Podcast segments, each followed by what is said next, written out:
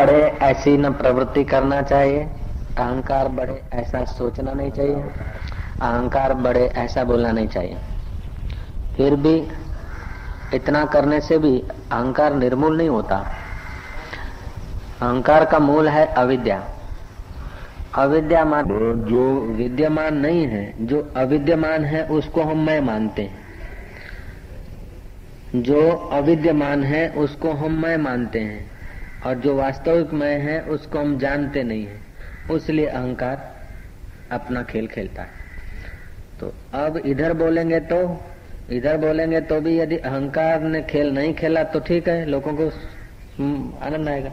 और अहंकार खेल खेलेगा तो उसके लिए तो इधर आई है। कौन सा कौन सा खेल खेलता है वो कुछ बोलेंगे तभी तो पता चलेगा। तो संत लोग गुरु लोग बताएँगे कि इस खेल में से निकलना है। शास्त्रों में एक प्रसंग आता है, काकभूषण का। काकभूषण सतयुग को व्यतीत हुए 200 वर्ष हुए थे।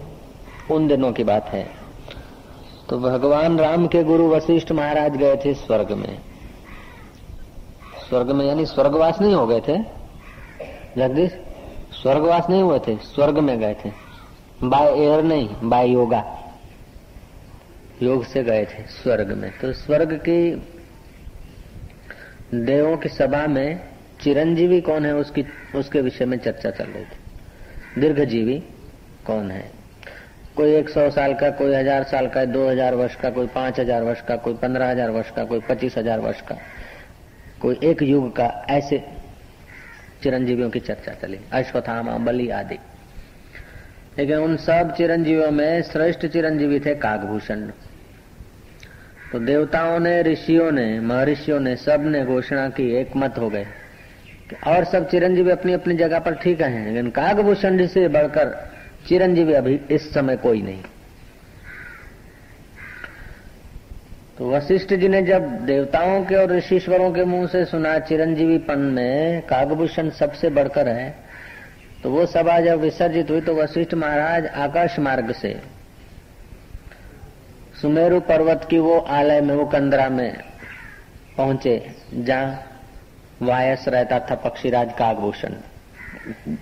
और पक्षी सब उड़ गए, लेकिन काकभूषण सत्ता समान में आदर सहित खड़ा होकर अर्घ्य पाद से पूजन करने लगा। किसका के वशिष्ठ का? फिर कहा कि, मुनीश्वर, आप किस निमित्त पधारे हो, ये मैं सब जानता हूँ। फिर भी आपके मुखारविंद से कुछ सुनना चाहता तो मुनीश्वर ने कहा कि काकभूषण, मैं उसलिए आया हूँ कि तुम चिरंजीवी कैसे हुए? इतने दीर्घजीवी होने का कारण क्या? काकभूषण ने कहा, वैसे तो आप सब जानते हैं, योग से ध्यान द्वारा भी आप सब देख सकते हैं। फिर भी मुझे पूछा है तो बड़ों के आगे बोलने से, अपना उचित होता है तो प्रोत्साहन मिलता है। और गलती होती है तो जैसे पिता बच्चे की गलती को क्षमा करके और उसकी गलतियों को निकालते हुए ऊपर उठाता है ऐसे महापुरुषों के आगे बोलने से, हमारी वाणी शुद्ध होगी, गलती होगी तो निकलेगी, और नहीं गलती होगी तो प्रोत्साहन मिलेगा उसलिए मैं जैसा अपनी मति के अनुसार बोलता हूँ। मुनीश्वर, मेरी माँ जो थी, काकभूषण कह रहे हैं कि मेरी माँ जो थी, ब्रह्माणी की सेविका थी। मेरी माँ जब गर्भवती हुई तो ब्रह्माणी ने देखा कि तू अब मेरी सेवा करने के काबिल नहीं, अब तू आराम कर, बच्चों को जन्म दे। अब बच्चे जब बड़ा हो जाए, तब तू मेरे पास आना सेवा के लिए। ऐसा कह के ब्रह्माणी तो ध्यान में मग्न हो गई और मेरी माँ अपने घर रहने लगी। समय आने पर हमको जन्म मिला। हम जब चलने फिरने के काबिल हुए तो मेरी माँ ब्रह्माणी के पास हमें ले गई। जिस वक्त मेरी माँ ब्रह्माणी के पास पहुँची, उसी वक्त ब्रह्माणी निर्विकल्प समाधि से उतरी थी। समाधि में बैठ गए थे ना? जब समाधि में बैठ गया तो कोई आवश्यकता नहीं। सेविका की, सेवक की, अन्न के, जल की किसी की आवश्यकता नहीं। तो ब्रह्माणी उसी वक्त समाधि से उतरी थी। और हमारी माँ के आज्ञा के अनुसार हमने उसको मस्तक नमाया, आशीर्वाद चाह। तो परब्रह्म परमात्मा सचिदानंद आनंद कन ईश्वर के परम शांत स्वभाव निर्विकल्प समाधि में उसका आस्वादन लेकर, जो उसका चित्त खुरा था तो पहला ही हम पर दृष्टि पड़ी और हमारे सिर पर उसने हाथ रखा। ब्रह्माणी की दृष्टि पड़ते ही उनका वरदस्त हाथ हाथ मस्तक पर आते ही हमारे चित्त की वृत्तियाँ संसार वासना से विरक्त होने लगी और हमें परमात्मा पद प्राप्त करने की इच्छा फिर मेरे पिता से मैंने पूछा कि, हे पिता, ऐसा कौन सा स्थान है जो निर्विघ्न भगवान की भक्ति योग हो सके? तो पिताजी ने ये सुमेरु पर्वत बताया अरे मुनीश्वर, तब मैं यहाँ कर रहा हूँ, और मैंने प्राण अपान की गति को सम किया है। हृदय से जो बाहर द्वादश अंगल तक हमारा श्वास जाता है, वो उष्ण होता है। हम लेते हैं, तब वो शीतल होता है। जब लेते हैं तो उसे चंद्र कहते हैं और छोड़ते हैं तो सूर्य। वो जो गर्म प्राण है, वो चलकर चंद्र लोक तक उसको पहुँचता है। जैसे गैसेस होते हैं ना, पतले प्राण, ऊपर कोड़ते हैं।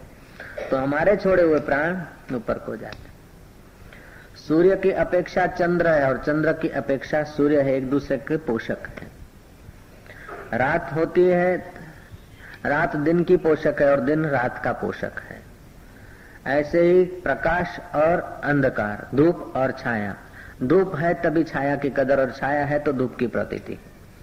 ऐसे प्राण और अपान की गति को मैंने सम करके अपने चित्त वृत्ति को पर ब्रह्म परमात्मा में जागृत किया। हे मुनीश्वर, फिर चित्त की कला को मैंने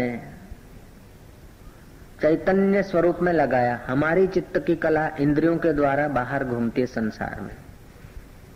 हमारी चित्त वृत्ति पाँच ज्ञान इंद्रिया, पाँच कर्म इंद्रिया, चार अंतर इंद्रिया, मन, बुद्धि, चित्त, अहंकार। इनके द्वारा हमारी चित्त वृत्ति हमारा कॉन्शियस जगत के तरफ़ घूमता है। लेकिन जहाँ से हमारी चित्त वृत्ति उठती है, वो जगदीश्वर है। तो जगदीश्वर माना जगत का ईश्वर।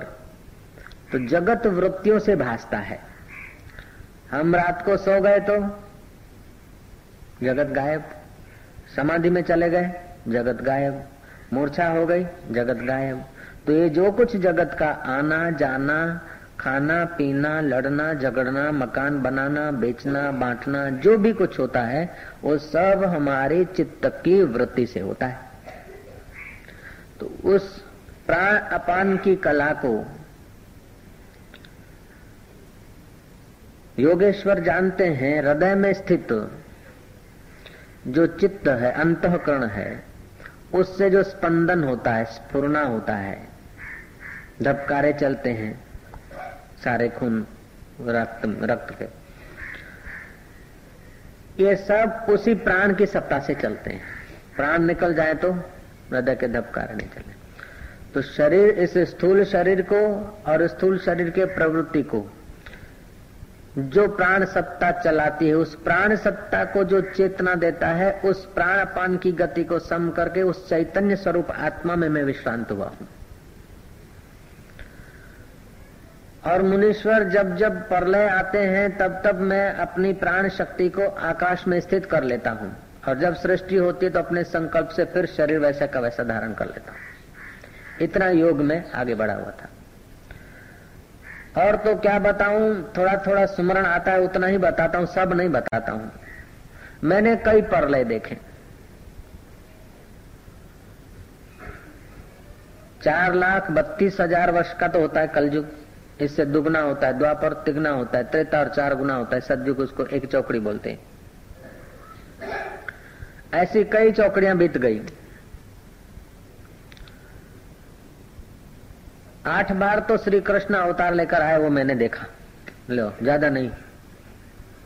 आठ बार तो श्री कृष्ण को आते मैंने देखा। बारह वक्त भगवान रामचंद्र जी आए। कभी कभी तो ऐसी सृष्टि देखी कि उस सृष्टि में सूर्य नहीं, चंद्रमा नहीं। मणियों के प्रकाश से काम चलता था। कोई ऐसी सृष्टि भी देखी कि स्त्री हुई ही नहीं, पुरुष ही पुरुष, और पुरुष के गर्भ से ही बालक पैदा हो। हारू थे आज जमाना में आया। જગદીશ અચ્છા हुआ देर से आया। हाँ। अब कोई ऐसी भी सृष्टि है कि सूर्य चंद्र का जो प्रकाश है, वो कम ज़्यादा करना मनुष्यों के हाथ में। कभी ऐसी भी सृष्टियाँ हैं कि आदमी जन्मते हैं फिर रोगी नहीं होते, बूढ़े नहीं होते और मरते नहीं है, एक साथ सब मरते ऐसी सृष्टियाँ भी। ये तो थोड़ा थोड़ा सुमरण आता है, बताता हूँ, लेकिन हे मुनीश्वर, सार तो ये है कि अनंत सृष्टियों में जिए तो भी कुछ नहीं, और क्षण भर जिए तो भी कुछ नहीं। अपने आत्मा को जानकर जो जिया तो उसका जीना सार्थक है, और आत्मा को न जानकर युगों तक जिया तो मुनीश्वर व्यर्थ है। ऐसी भी सृष्टि थी, अब ये सृष्टियाँ दो प्रकार की होती हैं। एक होती है जो औरों की प्रतीति में आए। बात जरा गंभीर चल पड़ी, सूक्ष्म है। एक सृष्टि ऐसी है कि अन्य की प्रतीति में आए। जैसे ये सृष्टि है ना तो अन्य की प्रतीति में आती है। मैं एक मकान बनाऊँगा तो मैं तो देखूँगा, लेकिन और लोग भी देख लेंगे। मैं बुशर्ट पहनूँगा तो मैं मैं तो बुशर्ट को देखूँगा और लोग भी देख लेंगे। ऐसे ही मेरे को कोई हार पहरा है तो हार पहराने वाला भी देखेगा, मैं भी देखूँगा और लोग भी देखेंगे। तो इसे बोलते हैं दृश्य सृष्टि। हम लोग अभी जो है ना जी रहे हैं, ये दृश्य सृष्टि में हम लोग जी रहे हैं। समझ रहे ना बात? तो एक होती है दृश्य सृष्टि और दूसरी होती है अदृश्य सृष्टि। अमेरिका कौन सी सृष्टि में है? दृश्य में कि अदृश्य में? दृश्य में। तो ये भूमंडल तो क्या स्वर्ग आदि भी सब दृश्य में आ जाते हैं। लेकिन सिद्धों की जो सृष्टि है, वो अदृश्य सृष्टि है। वो हम लोगों के देखने में नहीं आती। जैसे तुम सो गए और तुमने एक सृष्टि बनाई स्वप्न में। तो तुम तो उसका सुख दुख लेना देना सब महसूस कर रहे हो तुम्हारे पास में बैठे हुए को दृश्य नहीं हो रही તમે તો બરાબર બાંધછોડ કરી રહ્યા છે લીધા લીધા એરંડા લીધા લીધા આલ્યા આલ્યા જોરથી ધોતી પકડી કે હા દોઢ લાખ નો નફો આંખ ખુલી ગઈ કે અરે શું હતું કે રેવા દે ભાઈ હું જાણું તને ખબર ના પડે કે वो सपने की सृष्टि जैसे पड़ोसी के लिए अदृश्य थी, लेकिन स्वप्न नर के लिए तो दृश्यमान थी। ऐसे ही सिद्धों की जो सृष्टि है, वो अदृश्य है। वो अपने संकल्प से सृष्टि बनाते हैं और संकल्प मात्र से पदार्थ हो जाते हैं। हम लोग तो संकल्पों को इंद्रियों में लाते हैं, इंद्रियों को कर्मों में लाते हैं और कर्म जब परिणाम देते हैं, तब हमको पदार्थ मिलते हैं। ठीक है ना? मुझे संकल्प हुआ कि हाँ गुलाब के फूल होने चाहिए। मेरे पैर चले, आँखें ने देखने का काम किया, हाथों ने रुपए निकाले, मालिक को दिए, तब फूल आए। हाँ हाँ। तो हमारा संकल्प सिद्ध होने में इंद्रियाँ चाहिए, मन चाहिए, प्रवृत्ति चाहिए, तब परिणाम आते लेकिन सपने का पदार्थों में इंद्रियों की ज़रूरत नहीं रहती, संकल्प मात्र से। टेम बेटेम मौसम, अमौसम सब तैयार हो जाता है। आम की मौसम ना हो, लेकिन सपने में आम रोज खा सकते तुम। छायू थी ना, छायू।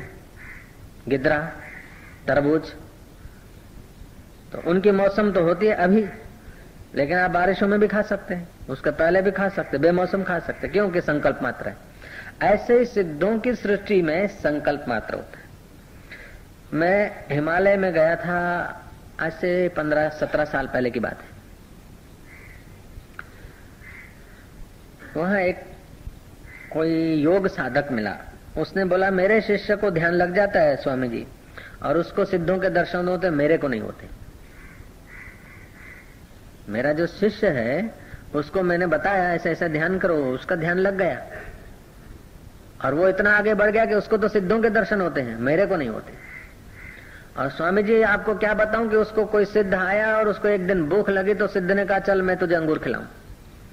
तो ध्यान ध्यान में, शरीर तो कुटिया में, अंतवाहक शरीर से गया और स्वर्ग की महफिल देख के आया। और भूख लगी थी तो एक बढ़िया बगीचे में से अंगूर खाए और फिर ध्यान में आ गए अपने शरीर में। तो बैठा था तो भूखा, लेकिन उठा तो बोले, मैं अंगूर खा के आया हूँ। सपने जैसा नहीं कि सपने में खाए और जागे तो भूखा, नहीं ये सिद्धों की सृष्टि के अंगूर खाए हुए थे। तो मैंने उसे कहा कि सिद्ध कौन है? उस सिद्ध को बोलो, तुम्हारा नाम बताए। ये कौन कह रहा है कि वो जो मुझे मिला था, उसने कहा। अब उसकी भाषा में बोलता हूँ। मैंने उसको, मेरे शिष्य को कहा, माना आशाराम ने नहीं, वहाँ वाले ने। मेरे शिष्य को कहा कि उस सिद्ध को बोलो कि तुम कौन हो और मेरे को ध्यान में तुम दिखते हो, मदद करते हो, अपना थोड़ा परिचय दो। तो दूसरे दिन उसने परिचय बताया कि मेरा हज़ार वर्ष की उम्र है और यहाँ विचरता हूँ और तू जो है न, मेरा कई जन्मों पहले मेरा भाई है। और एक बार हम दोनों, भाई, बोड़ी पर बैर खाने को चढ़े थे। कोई कारणवशात तू गिर गया था तेरी मृत्यु हो गई थी और मुझे वैराग्य लगा था और मैं भगवान के तरफ़ चला। तो मैं योग साधना करते करते सिद्ध गति को प्राप्त हुआ। तू मर के फिर अजगर हुआ, फिर भेड़िया हुआ, फिर कौआ हुआ, फिर हाथी हुआ। हर योनि में मैं तेरा इंतज़ार करता है अभी तू मनुष्य शरीर में पहुँच आया है और ऐसी अवस्था है तो अब मैं तेरे को मदद कर रहा हूँ। बोले, आप दर्शन दो। मैं दर्शन वर्शन की इच्छा मत कर। मैं तुझे प्रेरणा दे के ऊपर उठा रहा हूँ, दर्शन की इच्छा मत कर। तो मेरे शिष्य को मैंने दूसरे दिन कहा कि तू आग्रह करके दर्शन दो। तो मेरे शिष्य ने आग्रह किया तो उन्होंने दर्शन दिया, एक क्षण तो दर्शन दिया और दूसरे क्षण क्या किया कि उस दर्शन में शरीर तो ज्यो का त्यों, लेकिन चमड़ा हट गया। चमड़ा जब हट गया तो अंदर जो मसाला देखा ओ हो हो। ये तो भगवान की कृपा है कि कवर चढ़ा दिया है। हा? ये तो बड़ी महती कृपा है उसकी, ये जो चमड़ा रूपी कवर नहीं चढ़ाते तो क्या हाल होता तो वो तो नारायण ही जाने। जब उन्होंने दर्शन दिया मेरे शिष्य को, एक क्षण तो जो का त्यों दर्शन दिया और दूसरे क्षण बिना चमड़े के दर्शन दिया तो बोला, इस दर्शन को, इस शरीर को देखने की इच्छा करता है। इस शरीर को जो सत्ता दे रहा है, वो चैतन्य में खड़ा हो जाए कि इस शरीर को देखने की इच्छा करता है। जहाँ भी तो अधिकार नहीं, दोबारा नहीं आऊँगा। स्वामी जी, वो सिद्ध फिर उसके ध्यान में कभी आया नहीं। तीन महीने हो गए, वो रोता है। अब मैं क्या करूँ? आबू की एक घटना है। डीसा में एक रहते थे मणि भाई दवे करके शिवलाल विलाल सब उनको जानते हैं। वो खूब अच्छी योग साधना करते थे। उन्होंने मेरे को बताया। उनका कोई सगा वाला family Mount Abu Mount Abu देखा है? नक्की तालाब देखा है? हाँ। नक्की तालाब घूमने को गए। तो लड़का आठ, नौ, दस साल का, वो थोड़ा आगे पीछे हो गया। सनसेट पॉइंट ये, वो देखने में कुछ भीड़ भाड़ में। तो लड़का कुछ और दिशा में माँ बाप को खोजता और माँ बाप दूसरी दिशा में बेटे को खोजते। दोनों दूर हो गए। अंधेरा छा गया, सन्नाटा हो गया। थोड़ी देर का सनसेट पॉइंट का मेला शेला होता है और लड़का जंगल की तरफ़ भटक गया। और माँ बाप तालाब से शहर की तरफ़ भटक रहे। मम्मी मम्मी, माँ माँ करके लड़का रोता है तो एक योगी आया। बोले, चल मेरे साथ बेटा, अब जंगल है, रात को इधर फिक नहीं आँखें बंद कर, आँखें बंद किए। घड़ी भर में बोला, आँखें खोल, आँखें खुलवाई तो देखा कि बड़ी विशाल गुफा है। धुआँ जल रहा है।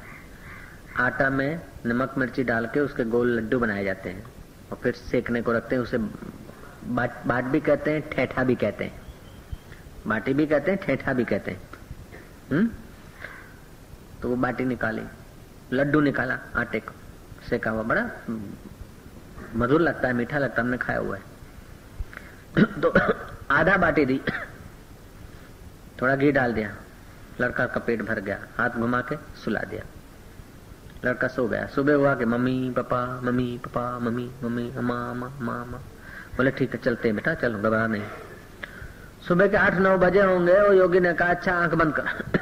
आँख बंद किया तो नक्की तालाब नक्की तालाब देख, तेरी माँ और तेरा बाप खोज रहे तेरे को। देखो रहे। बा बा बा करके जो गया तो बेटा, मारा बेटा, आते क्या तो कि पहला बाप जी नहीं पास है तो बाप जी की तरफ़ इशारा करते तो दिखते नहीं। और तालाब में तो खुला पैसेज है। ऐसे गिरनार में भी है। तो एक है दृश्य सृष्टि और दूसरी है अदृश्य सृष्टि। अब व्यवहार दृष्टि से देखा जाए तो दृश्य सृष्टि में संकल्प होता है, संकल्प के बाद क्रिया होती है और क्रिया के बाद क्रिया के अनुकूल भी परिणाम आए और थोड़ा विपरीत भी परिणाम आए। बराबर है ना? अदृश्य सृष्टि में क्रिया की आवश्यकता नहीं, संकल्प में इतना सामर्थ्य होता है कि पदार्थ उस रूप हो भासते हैं। लेकिन ये दोनों सृष्टियाँ जिस चित्त से दिखती, उस चित्त को जो चेतता, उस परमात्मा में मैं विश्राम पाता हूँ, मुनीश्वर तुम्हारे आगे मैं सच करता हूँ। ये कौन कह रहे हैं? कागभूषण कह रहे हैं, वशिष्ठ जी को। प्राण अपान की कला को सम करके, सूर्य चंद्र को सम करके, हृदय से द्वादश अंगुल पर्यंत जो हमारा श्वास जाता है, अपान। हम लेते हैं वो प्राण। इसको जो चेतता है, उस चैतन्य में जो मैं पने की बुद्धि करके स्थिर होता है, वो मोक्ष भागी हो जाता है।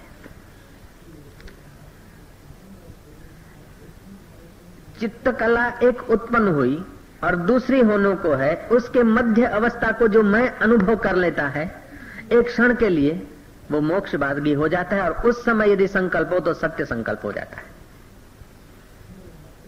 तुमने देखा होगा कभी कभी तुम्हारी बात, तुम जो बोलते हो ना, अचानक तुमको पता भी नहीं, आगे पीछे का सोचे बिना ऐसी स्वाभाविक बोलते हो ना, अहंकार बिना का जब बोलते हो तो बात सच्ची हो जाती और किसी घृणा में आकर, अहंकार में आकर, किसी वासना में आकर जब बोलते हो तो हज़ार बार बोलते हो, फिर भी सच्ची नहीं होती।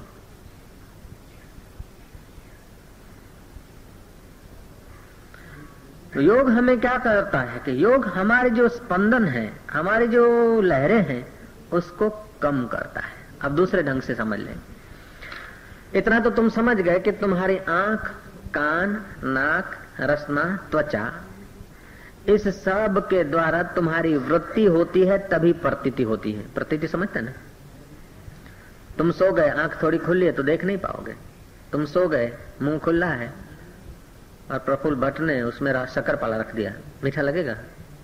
नहीं लगेगा। तुम सो गए और बापू आ गए और सिर पे हाथ रख दिया। उस वक्त एहसास नहीं होगा कह रहे बापू का हाथ। ओ सेंट! ऐसा नहीं बोल सकते। क्यों? कि तुम्हें स्पर्श हुआ, तुम्हें रस मिला, तुम्हें शब्द सुनाई पड़ा, तुम्हें रूप दिखा, लेकिन तुम्हारी वृत्ति गहरी सोई हुई है। तो ये सब होने पर भी तुमको एहसास नहीं होगा। तो इन पाँच ज्ञान इंद्रियों के द्वारा फिर चाहे मंदिर की बात हो, चाहे मस्जिद की हो, चाहे मैं खाना हो, चाहे और कोई खाना हो। अफिमची दो आपस में मिले थे। अरे यार, मैं तो एक बार झूमता झूमता खूब पिया था। अफिमची चर्चा कर रहे थे आपस में। खूब मैंने चर, पिया। अब मुझे तो यार क्या पैखाना मैखाना जैसा दिखने लगा। और फिर मैं वहाँ गया। वो जूने जमाने के डब्बे बब्बे रखते थे नालियाँ गटर सिस्टम नहीं थी। मैं तो पै को मैं समझकर यार पूरी डब्बी पी गया लेकिन मेरे को नशा नहीं हुआ यार ऐसा आदमी हूँ मैं तो। अब ये जो मैं की अफीम सी बात करें, वो भी एक वृत्ति है। भक्त भक्ति की बात कर रहा है, वो भी एक वृत्ति है। योगी योग की बात कर रहा है, वो भी वृत्ति है। सेल्समैन सेल्समैनशिप कर रहा है, वो भी तो एक वृत्ति है। और वृत्ति में जितनी तन्मयता होगी एक तानता होगी, उतना और सामने वाले की वृत्ति, जितनी तुम्हारी वृत्ति से थोड़ी कम ज़ोर होगी, उतना तुम्हारी वृत्ति का उस पर प्रभाव पड़ेगा। मैं एक सेल्समैनशिप दिखाता हूँ तेरे को। ये दवाइयों का सेल्समैन है, वहाँ, अमेरिका में। तो एकाग्रता से क्या वृत्ति में पावर है? इसने मेरे को बताया कि बापू, आपके संपर्क के बाद तो मेरे जो साहब में ऑफिसर है ना, पहले तो बड़ा ऐसा रहता था, लेकिन अब थोड़ा सा ही खाली ध्यान व्यान करा तो मैं चाह के ऐसा आज प्रोग्राम न बनाए तो अच्छा।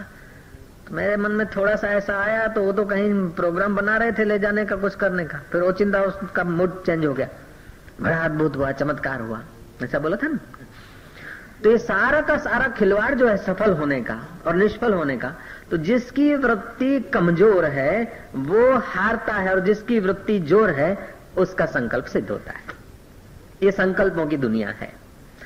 ऐसा दिन में तुम्हारे संकल्प कई हुआ करते हैं। एक वृत्ति तुम्हारी उठी कि मैं जाऊँ, देर हो गई, जरा चाय पी लू। दूसरी वृत्ति हुई कि साई के पास आए, चाय पीने के बाद सत्संग के अमृत पी रहे सत्संग का अमृत पीने की वृत्ति ज़ोर है और चाय की वृत्ति वीक है तो आप बैठे हैं। और चाय की वृत्ति ज़ोर है, सत्संग की वृत्ति वीक है तो आप उठ के खड़े हो जाएँगे। एक वृत्ति कहती है कि दारू पीना अच्छा नहीं, लेकिन पीने की पुरानी आदत। तो एक वृत्ति तो कोस रही कि नहीं पीना चाहिए, नहीं पीना चाहिए। छोड़ दिया आठ दिन, दस दिन। लेकिन पी हुई वृत्ति जो स्पीड है बार बार हुई है। नहीं पीना तो चाहिए, लेकिन आज का जन जरा पी लो। तो दो साल पहले की पी हुई वृत्तियाँ हैं। नई पी हुई वृत्तियाँ हैं कुछ घड़ी भर की। और कोई साधु संत ने उसको सपोर्ट भी दे दिया। तो आपने आठ दिन, दस दिन नहीं पिया, लेकिन वो तीन साल, पाँच साल पीने की वृत्ति है, और फिर अभी तुमने थोड़ा सा करके उसमें उमेरा कर दिया। जय जय। अब क्या हुआ बोलोगे, साई, मैं तो नहीं चाहता हूँ, लेकिन मेरे अंदर कोई बैठा है, जबरन मुझे पिला रहा है। कोई बैठा नहीं है, वृत्तियों की बहुसंख्या है। नन्हे नन्हे आदमी हो, लेकिन हो दो हज़ार। और तंदुरुस्त आदमी हो हो बेचारा अकेला। और बीच में तुम हो, और तुम भी दो हज़ार की तरफ़ खींचो तो वो तुम्हारा मित्र क्या करे? चिंता ऐसी डाकिनी काट कले जो खाए, वैद्य बिचारा क्या करे, कहाँ तक दवा लगाए? ये तो कबीर ने कहा, चिंता से तुम्हारा शरीर अच्छा नहीं हो रहा है तो चिंता का प्रमाण ज़्यादा है और दवा का प्रभाव कम हो जाता है। ऐसे ही मैं कहता हूँ, वृत्ति ऐसी डाकिनी काटी कले जा खाए साई बिचारा क्या करे? कहाँ तक कथा सुनाय सिया? वर रामचंद्र की जय। हमारी वृत्ति थोड़ी मकान में, थोड़ी दुकान में, थोड़ी क्रेडिट में, थोड़ी इधर में, थोड़ी उधर में तो साई कथा सुनाकर तुम्हें साक्षात्कार करवाना चाहते हैं, लेकिन तुम्हारी वृत्ति घड़ी भर के लिए भी यदि साई के तरफ़ आती तो आनंदित हो जाती। लेकिन तुम चाहते भी हो, लेकिन वहाँ आती आती ही नहीं लगती नहीं तो हज़ार वृत्तियाँ और हो जाती। उसी लिए देर होती। वरना संसार में अब मुद्दे की बात समझ लेना। संसार में दो पदार्थ है, है जगदीश का बच्चा। क्या है? दो वस्तु है। एक वो है जो दिखती है। एक जो है दिखती है। हमारी नहीं है। अमेरिका की कारें दिखती है हमारी थोड़े। इंडिया की कारें दिखती है सब, हमारी थोड़ी। एक वो वस्तु है जो दिखती है, और दूसरी वो वस्तु है जो हमारी होती है। जो दिखती है वो सब हमारी नहीं, और जो हमारी है वो रहती नहीं। ठीक है? जो दिखती है वो सब हमारी नहीं, और जो हमारी है वो रहती नहीं। जब जब वृत्ति याद आती कि हमारी है कि अहंकार को मज़ा आता कि आपड़ू छे मकान तो पृथ्वी पे खड़ा है लेकिन अहंकार बोलता मेरा मकान पैसे बैंक में है वृत्ति कहते अपने पास इतना पैसा है वृत्ति कोई संतोष है और पैसे लेके छाती पे रोज सोए तो भी मजा नहीं आए और पैसे या तो पैसे हमको छोड़ जाएंगे या तो पैसे को हम छोड़ जाएंगे ये भी समझते हैं लेकिन वृत्ति रिपीटेशन होती है तो अंदर मजा आता है रस बना है कि हाँ બે બંગલા છે એક તો ભાડું આવે છે એકમાં રહીએ છીએ અને સાત લાખ રૂપિયા છે આપણે ચિંતા નથી दो वस्तुएँ एक जो दिखती है, हमारी नहीं, और जो हमारी है वो रहेगी नहीं। तो वृत्ति इन इन वस्तुओं को पाकर वृत्ति यदि संतुष्ट है तो वृत्ति जब टूट जाएगी, शरीर जब हट जाएगा तो या तो धन में वृत्ति लगेगी तो फिर उस मकान के इर्द गिर्द छछुंदर होकर रहो, कौवा होकर रहो, अथवा उस मकान में आके फिर जन्म लेके रहो। कौवा होके रहो, चाहे छछुंदर होके रहो, चाहे मनुष्य होके रहो, किसी के गर्भ में तो आना पड़ेगा। ऊंधा तो लटकना पड़ेगा। तो ये वृत्तियाँ जो है, इन वृत्तियों को वृत्ति रूप से जानकर वृत्ति के सत्यत्व से जो निवृत्ति कर लेता है, वो मुक्त मोक्ष भागी हो जाता है। और वृत्तियों के साथ जो बहता है, वो संसार भागी हो जाता है। और वृत्तियों में जो सुखी दुखी होता है, वो सुख दुख का भागी हो जाता है। तो वृत्तियाँ भी चार प्रकार की होती है, कि बापू तो टॉप है? क्रीम है, क्रीम। भोगी की वृत्ति में भोग होते हैं। पाश्चात्य जगत में अकल, होशियारी, बुद्धि, पढ़ाई, लिखाई, चतुराई, सब इस शरीर को सुख पहुँचाने के काबिल। बस। कि बीजू कहीं पाश्चात्य जगत में वहाँ के लोगों का जीवन कैसा है? सारा अकल, होशियारी, पढ़ाई, लिखाई फ्रेंडशिप सर्कल ये, वो सब कायम है। डॉलर, और डॉलर से सामान। सामान से सुख, शरीर तक। और इतना फर्नीचर से घर को, इसको ऑफ़िस को सजा दिया, भर दिया, कि एक मार्केट जैसा बन गया। हरने फिरने की खुली जगह नहीं मिले। ये सब क्यों किया कि वृत्ति को सुख दिलाने के लिए? जो कुछ घर में फर्नीचर रखा, ये रखा कारबेट लाए, फलाना लाए, ये लाए, वो लाए सोफा लाए, न जाने क्या क्या लोगों ने लाखों लाखों रुपए का रख दिया। करोड़ों, करोड़ रुपए का सजा दिया। ये सब सजावट के बाद भी वो सुख तो चाहते ना सोक्रेटिस को कोई ले गया सेठ बड़े स्टोर में, आनंद प्रमोद के सब साधन मिलते थे। बड़ा विशाल स्टोर घुमाया, देखा। सोक्रेटिस सब घूम के आए। सेठ ने कहा, तुम्हारे को जो कुछ लेना ना आई विल पे मैं पेमेंट करूँगा. देख के वो बाहर आया और खूब नाचा।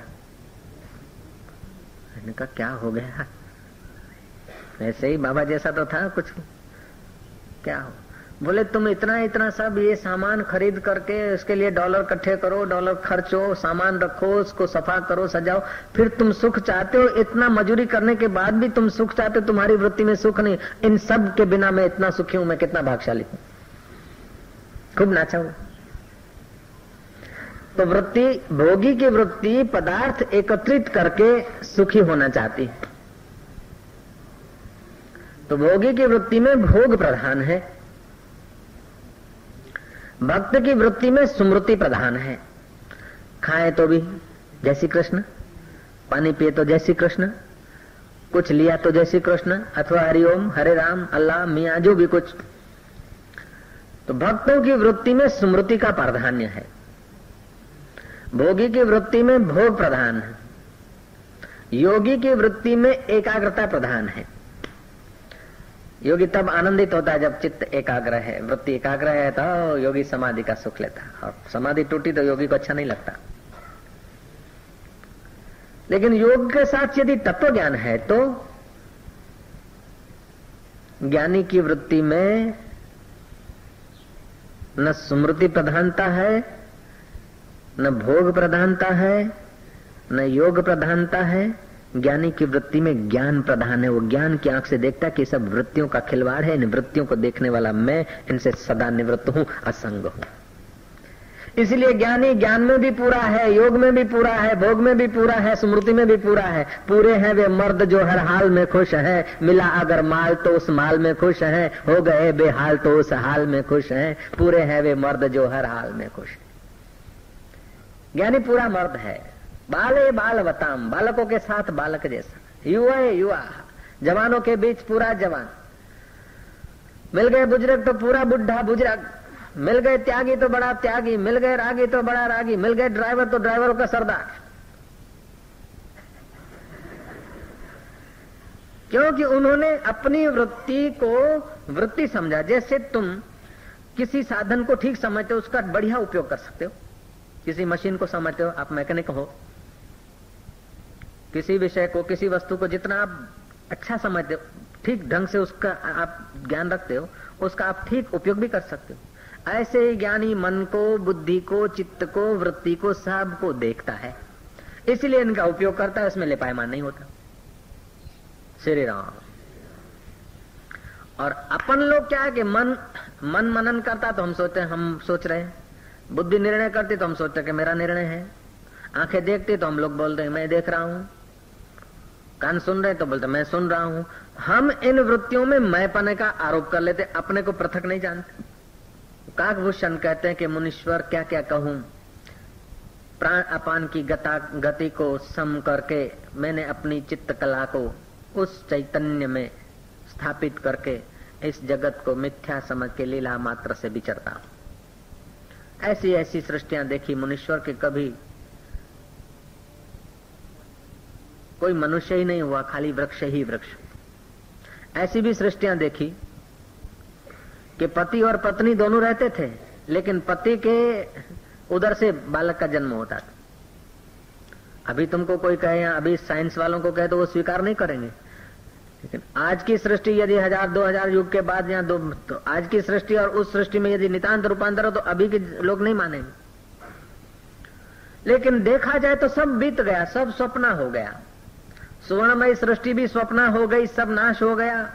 अच्छी सृष्टि आई वो भी बदल गई, महँगाई आई वो भी चली गई, सस्ताई आई वो भी चली गई, गरीबी आई वो भी चली गई, अमीरी आई वो भी चली गई, बीमारी आई वो भी चली गई, देह आए वो भी चले गए। सब हो होकर विलीन हो जाते जैसे ओस की बूंद पैदा होकर विलीन हो जाती है। ऐसे संसार में जीव पैदा होकर अथवा जैसे सरोवर में बुलबुले पैदा होकर लीन हो जाते हैं, ऐसे संसार में लोग पैदा हो होकर लीन हो जाते हैं। ये मुनीश्वर, न जीना अच्छा है, न मरना अच्छा है।